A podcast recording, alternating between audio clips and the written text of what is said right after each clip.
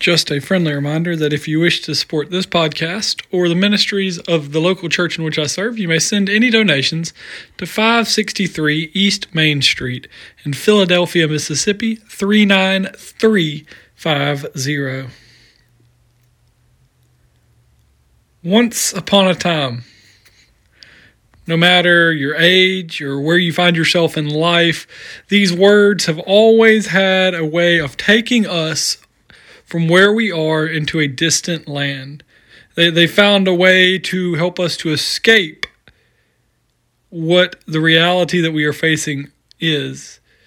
And as we escape the world in which we live, we find ourselves being thrust into a fantasy world. And depending upon the story, it may be a story of princes and princesses, or elves and goblins, or three little bears. But those words, once upon a time, have a very special way of thrusting us from our current reality to a new one, to a new fantasy in life.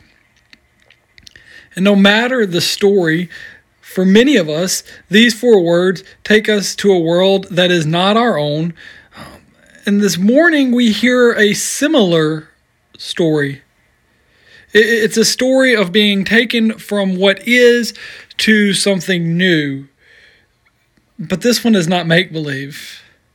And as we, we look in Genesis one, verse one, we hear the words, "In the beginning, God." In the beginning, God is that beginning of a story that is a beautiful story of God's love for God's people. And it goes on to say, in the beginning, God created, which is this wonderful statement that points us to God's love and God's care and God's control and God's power, that God is a creator and that God is not only a creator, but is our creator and has that love of a creator for their art or for their creation. Now, now, I'm aware, before we even jump in, that not everyone agrees with our faith in God's creation. For instance, Carl Sagan, the astronomer, saw no meaning in the universe and said that it was just a random collection of natural face, uh, forces, rather. But we as Christians often proclaim in our affirmations of faith things that we believe, things that we put our faith in. In one of our affirmations, we say, "I believe in God, the Father Almighty, creator of heaven and earth." And it take it does. It takes faith to believe that there was a beginning and that in that beginning, God created. That in the beginning, God created. And now let us hear these words from Genesis chapter one, verses one through six. Rather, rather, one through five. In the beginning, when God created the heavens and the earth, the earth was a formless void, and darkness covered the face of the deep. And while a wind from God swept over the face of the waters, then God said, "Let there be light." And there was. And God saw that the light was good, and God separated the light from the darkness, and God called the light day, and the darkness he called night.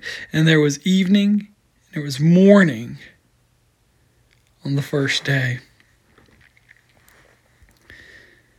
So God as creator, we hear in our text, speaks into a formless void. Speaks into the darkness and creates. God speaks those words of "let there be light" and splits the darkness wide open, giving form and substance to a world that had no substance and form, giving light to a world that was in utter darkness. And and this is something that had never been done before, because this is the beginning. But this division of light and dark, this division of formless to form, this division of void to substance is what gives us purpose. As I'm currently recording this, myself, I'm waiting to on COVID test results. And so I find myself sitting in quarantine, waiting for these results, and I feel a void in my life, a void of community, a void of connection. While I'm quarantined with Anna, we both have kind of found ourselves a little bit stir crazy. And we have come to realize that for a lot of us, quarantine equals isolation. And as I watch the news uh, of of what has happened in our capital and in our world over the past week, we find ourselves living in a world void of love and compassion and care of the other. Uh, no matter which side you found yourself on at the beginning of this year, it, it seemed that everything that happened this past week, everybody had an opinion and it was always someone else's fault. But nobody looked at it and said, how can we handle this in love and care and compassion for all? How how do we act in this way?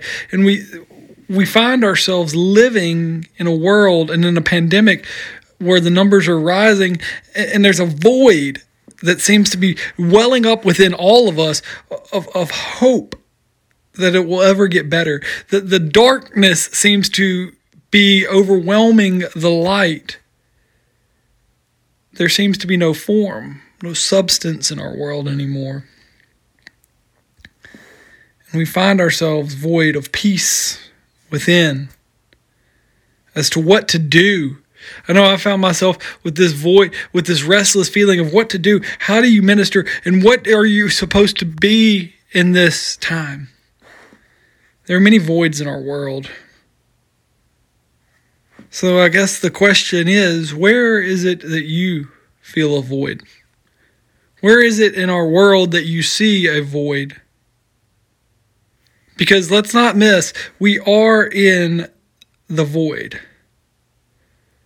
The void of love, hope, peace for some of us. For many of us, we have labeled our lives by the void. So maybe you need to to hit the pause button or whatever, but where, and think about this, where is it in your life that you are living in the void, in the darkness, in the formless? And I, and I think for many of us, our personal and, and worldly voids stem from a fact that either intentionally or unintentionally, the way in which we teach about God, it tends to promote the idea that God is distant from us, that God is is not a God that is that longs to be in relationship with us, but is distant from us. God's up there, I'm down here. God is distant and remote, and the only time that I can really get God's attention is if I do something very, really, really good or special, or or if I pray the right words. That's how I get God's attention, and, and even then we may not succeed. And that may work for some people, but the reality that I've come to realize in my own life is that God is not a God that is far away looking at us unsatisfied. As we hear in the very creation story that we were looking at earlier, when God created us, God said it was very good. Now, I don't, and, and I don't want to Fall, lead anyone to a God who, who may come around for a brief, fleeting encounter. But but God is a God that longs to be in relationship with us. God is a God that, as we hear throughout scriptures, would leave the ninety-nine for the one that is lost. God is the, is, a, is the God that sent Jesus Christ for all people. And this is this is one of those things that we oftentimes do celebrate in the beauty of prayer, in the beauty of communion, that we have a God that longs to be in relationship with us and longs to welcome us to the table. And our, our text this morning shows us that even amidst the chaos, even amidst the void and the form, formless darkness, that God is present and God is creating. As, as we hear this morning, looking at Genesis one, and we and we hear about how the Spirit of God was hovering and resignating over the world as it was being formed and ordered. That that, that while there was this chaos amidst it, that, that there was a spirit that was creating. If you read the entire creation story, you'll hear this over and over again of God's creative word. And from the very beginning, God has been fully present to everyone and everything, and God is still with us, because the Spirit of God still hovers, still resonates over, over and around all of us. God brings about substance in our voids, light in our darkness, and order in the midst of our chaos. Think about when you're when this text was being written. It was being written during the Babylonian exile, during a time of chaos, of, un, of an unknown future. And, and, and many of us are going, well, that makes perfect sense. I can relate to this unknown future. What does the future hold? For many of us, we said, let's just get through twenty twenty, and now we're looking at twenty twenty-one going, oh my, I didn't want this either. We don't know what the future holds.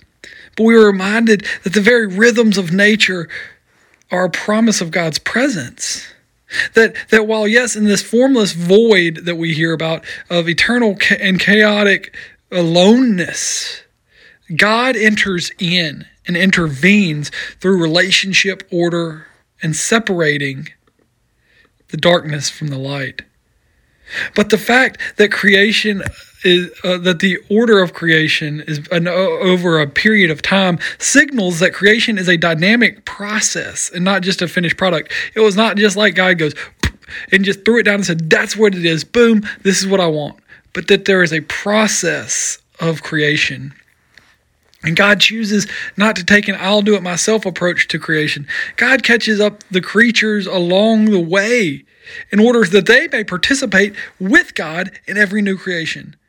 Throughout the creation story, if you read all of that text in Genesis one, you hear things like, let the earth bring forth, or let the waters bring forth, or let us create humankind. God invites the earth and the waters and the microorganisms and everyone else to be a part of the creative process. God's creation is going somewhere. It's a long-term project, and it's ever in the process of becoming. We're all we we talk about this idea of striving for perfection. It's in the process of becoming what God created and what God is creating.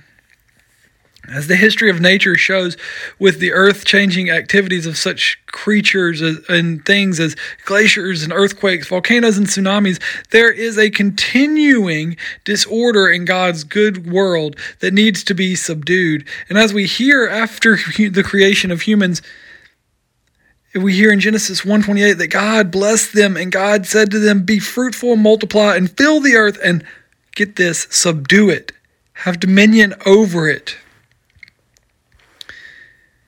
Sibley Towner, a former professor of biblical interpretation at Union Presbyterian Seminary, explains that if there were no freedom in this creation, no touches of disorder, no open ends, then moral choice, creativity, and excellence could not rise.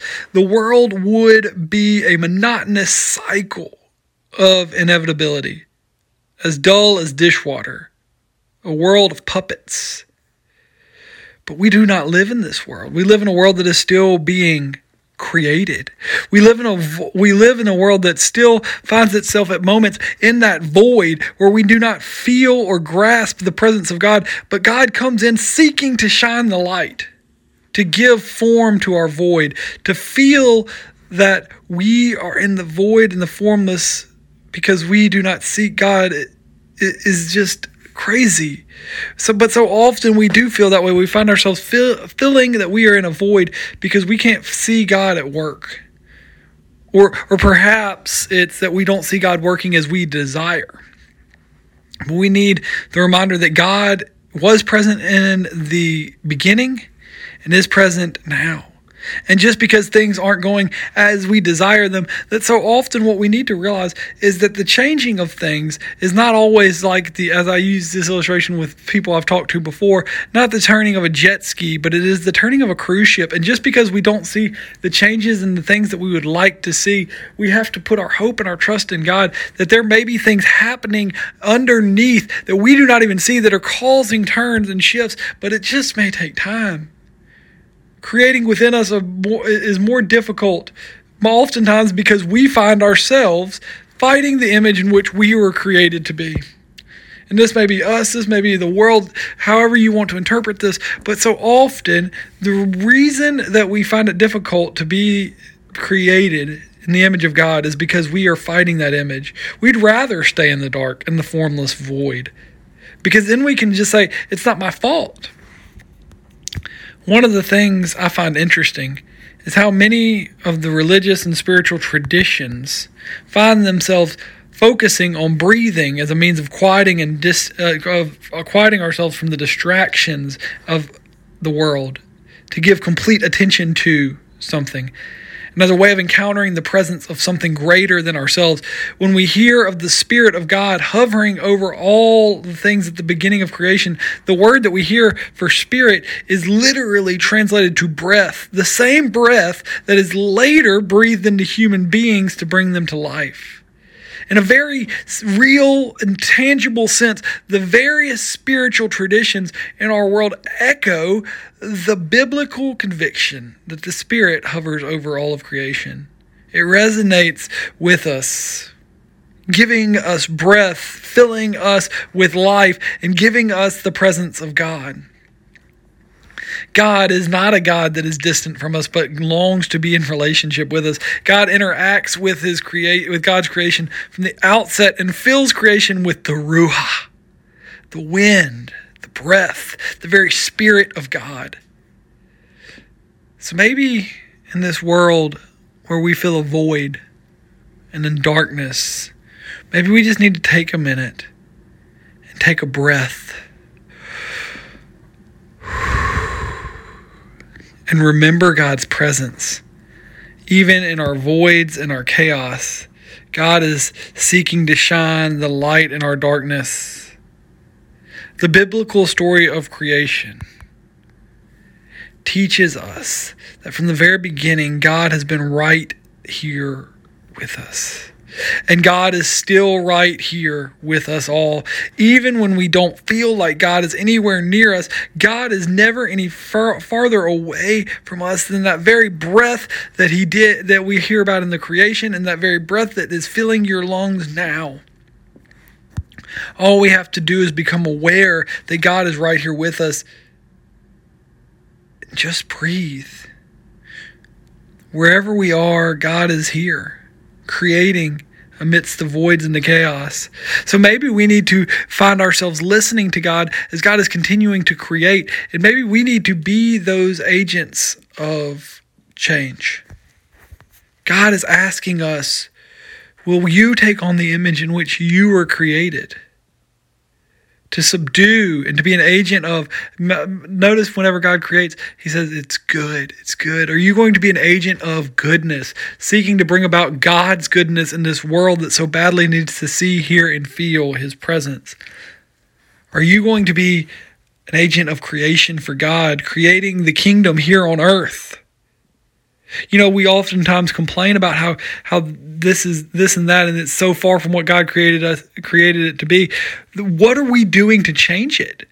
I think so often what we find ourselves going, they're so diff- they're so far away. But in doing so, we find ourselves speaking judgment and hate into this world, which is far away from the kingdom as well. We are called to be agents of love, hope, joy, peace, patience in this void, in this darkness, and in this world. So where are the voids of love, hope, joy, mercy, and forgiveness in your lives and in the lives of this world?